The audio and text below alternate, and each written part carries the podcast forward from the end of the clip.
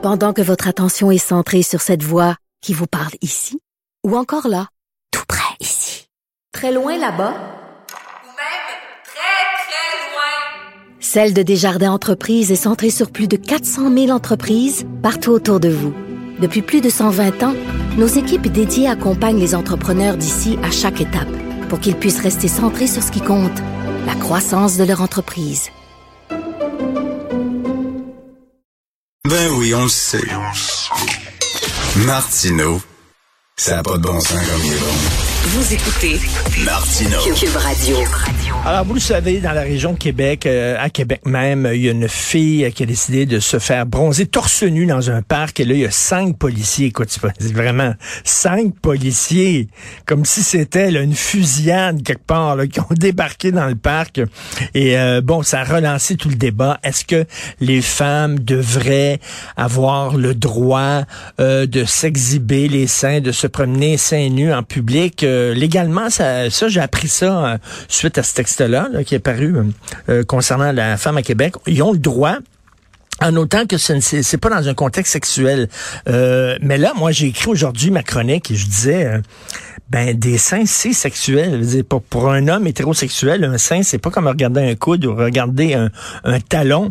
Euh, on va en parler avec avec avec humour quand même, avec Anne-Marie Ménard que vous connaissez bien, alias Anne-Marie Oli, qui est sexologue. Salut Anne-Marie.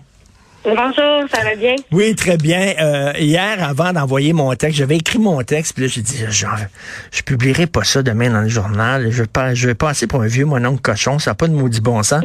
Et là, je l'ai fait lire à ma blonde. Elle a dit, ben non, ben non. Ça a dit, ça va lancer le débat, puis c'est rigolo, puis c'est bon. Alors, je l'ai publié.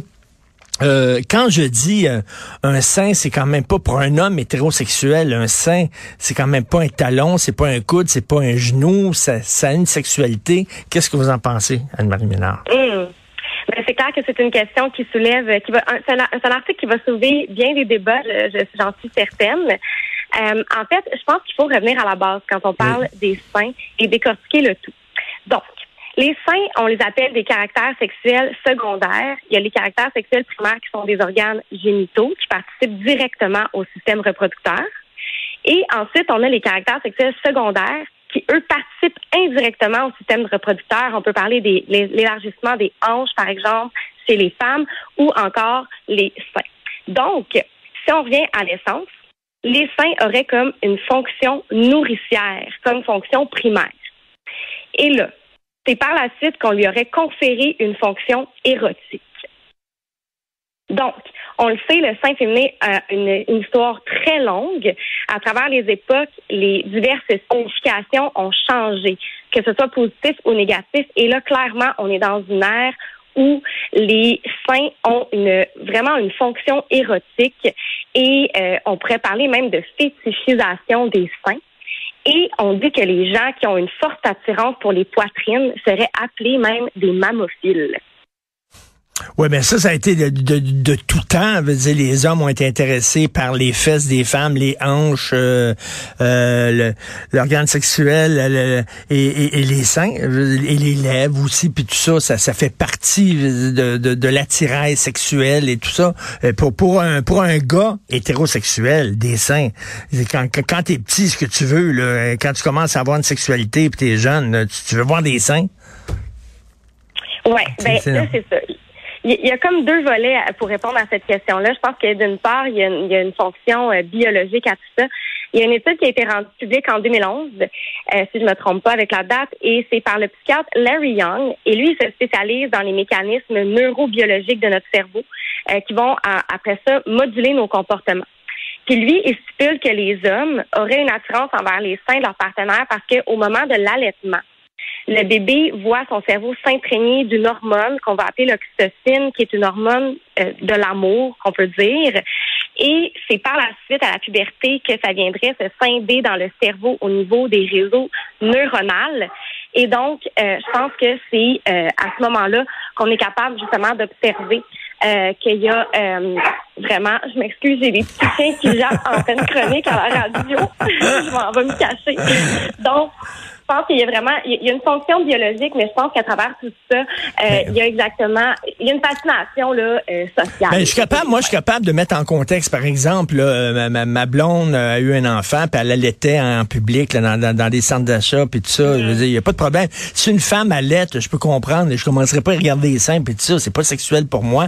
Mais effectivement, si je sais pas, je, je me promène, et, veux, veux pas pour, pour la plupart des gars, c'est sexuel. Tu sais, quand j'entends les filles, non, c'est pas sexuel. Je m'excuse, mais pour les gars, je, je, dis pas là, je dis pas qu'il faut absolument que interdire les filles qui se font bronzer seins nus sur les plages. Je suis pas un vieux schnock euh, puritain, absolument pas. Mais c'est vrai qu'il y a une dimension sexuelle qu'il ne faut pas nier.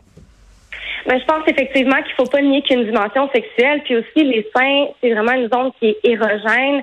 Euh, je pense que c'est 82% des femmes qui vont mentionner que euh, lorsqu'on les stimule, il y a une augmentation du plaisir, puis on parle de 53% des hommes environ.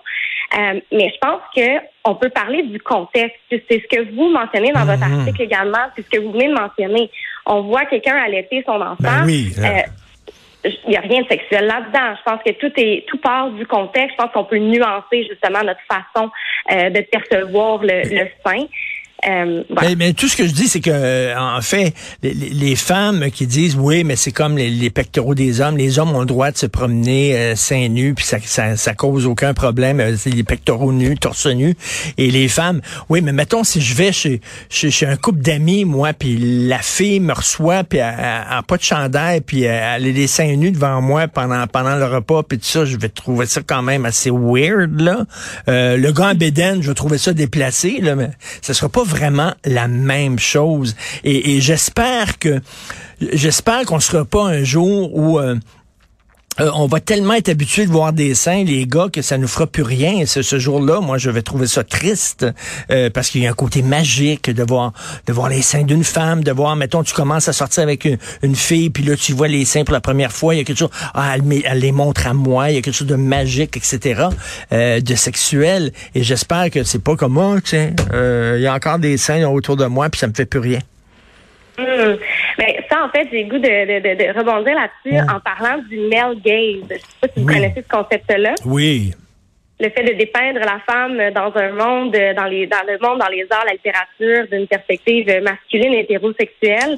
Puis je pense que euh, ce discours-là provient un peu du, du male gaze. Mais le female gaze, je suis désolé, mais le nombre de filles qui se retournent pour voir le cul des gars, qui tripent sur les gars musclés, ces gars qui ont un six-pack, ça, ça me fait rire, le male gaze. Comme si les filles ne jetaient pas un regard sexualisé sur les gars. Voyons donc. Euh, j'ai vu, je suis allé voir euh, Top Gun avec ma, ma, ma blonde, puis quand on voyait les gars là, qui jouaient là, au volleyball sur la plage, torse nu, là, puis Tom Cruise qui a 60 ans, puis qu'il est cote, puis un six-pack, elle me regardait, elle avait les yeux pas mal, elle avait pas mal un female gaze.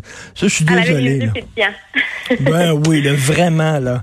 Euh, le, regard sexué, ça fait partie, ça, ça, fait partie de la vie, c'est le fun. Les filles, regardent les gars, là, elles, se retournent, puis regardent le cul d'un gars. Un gars, il se promène, puis voit une belle fille, il regarde les jambes, puis tout ça. On saute pas dessus, là, on n'a pas la langue pendue, on n'est pas en train de, de saliver, tout ça, mais c'est rien que c'est un jeu de de regard, de désir.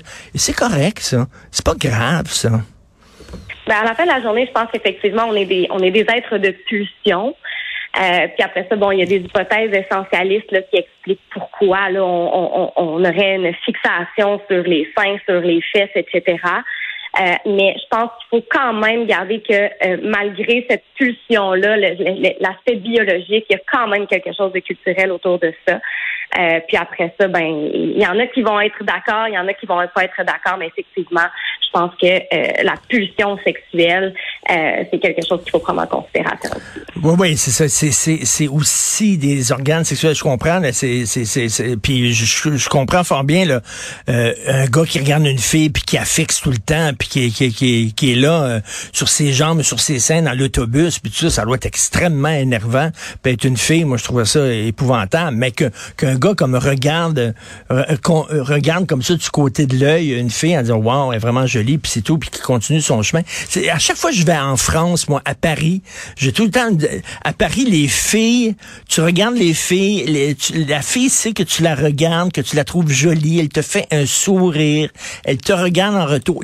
Jeu entre les hommes et les femmes qui est beaucoup moins stressant qu'en Amérique du Nord, je crois. Hum.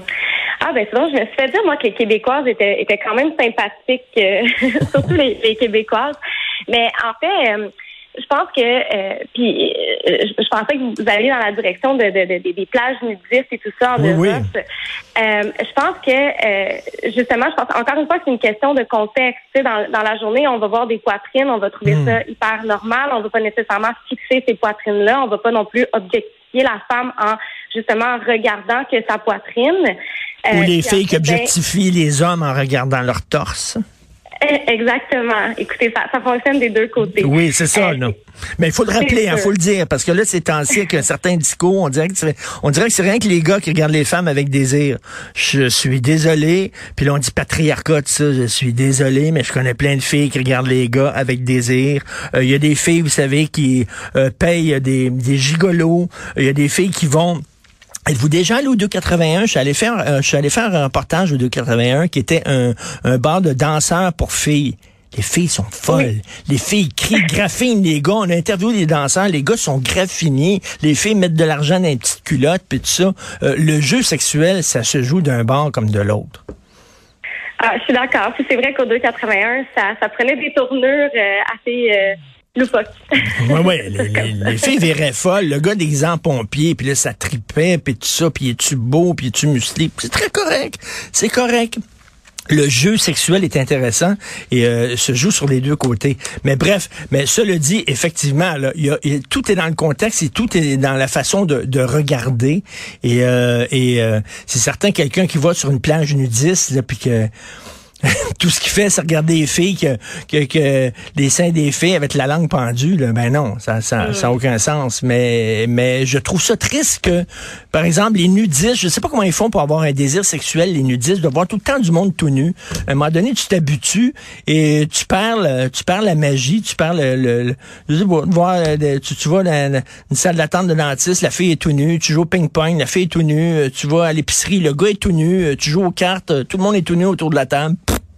Moi, ça foutrait ma libido par terre, je peux vous le dire. Ouais, mais en fait, euh, j'ai envie de vous dire, euh, je pense que ça c'est très, c'est très subjectif parce que le désir sexuel c'est tellement complexe. Et je vous dirais que s'il n'en tenait qu'à la nudité ou à l'exposition des poitrines, euh, je n'aurais pas d'emploi. Euh, je pense que que c'est beaucoup plus complexe que ça. Euh, Il y, a, il y a quelque chose de très psychologique dans le désir sexuel. C'est vrai. Euh, puis, c'est vraiment multifactoriel, donc on peut pas s'en tenir qu'à la nudité. Puis j'ai envie de vous dire, le nombre de fois que vous avez déshabillé votre partenaire, vous connaissez son corps par cœur, Oui. vous êtes quand même capable d'avoir du désir pour elle. Donc, euh, je pense qu'il faut prendre ça aussi en considération. Oui, c'est vrai. Et ce qui m'allume moi, ben, allume peut-être pas le gars d'à côté. Ce qui allume vous, ce qui vous allume vous, allume peut-être pas votre sœur ou euh, votre meilleur ami. Effectivement, c'est chacun, c'est entre les deux oreilles que ça se passe. L'important, c'est le respect. C'est tout qu'on fasse ça Mhm. avec respect, qu'on qu'on et, et c'est tout et et que, que le regard ne soit pas trop insistant d'une part comme de l'autre. Merci beaucoup, Anne-Marie Ménard, alias Anne-Marie Ouli, sexologue. Merci, bonne journée. Merci, bonne Merci, journée. au revoir.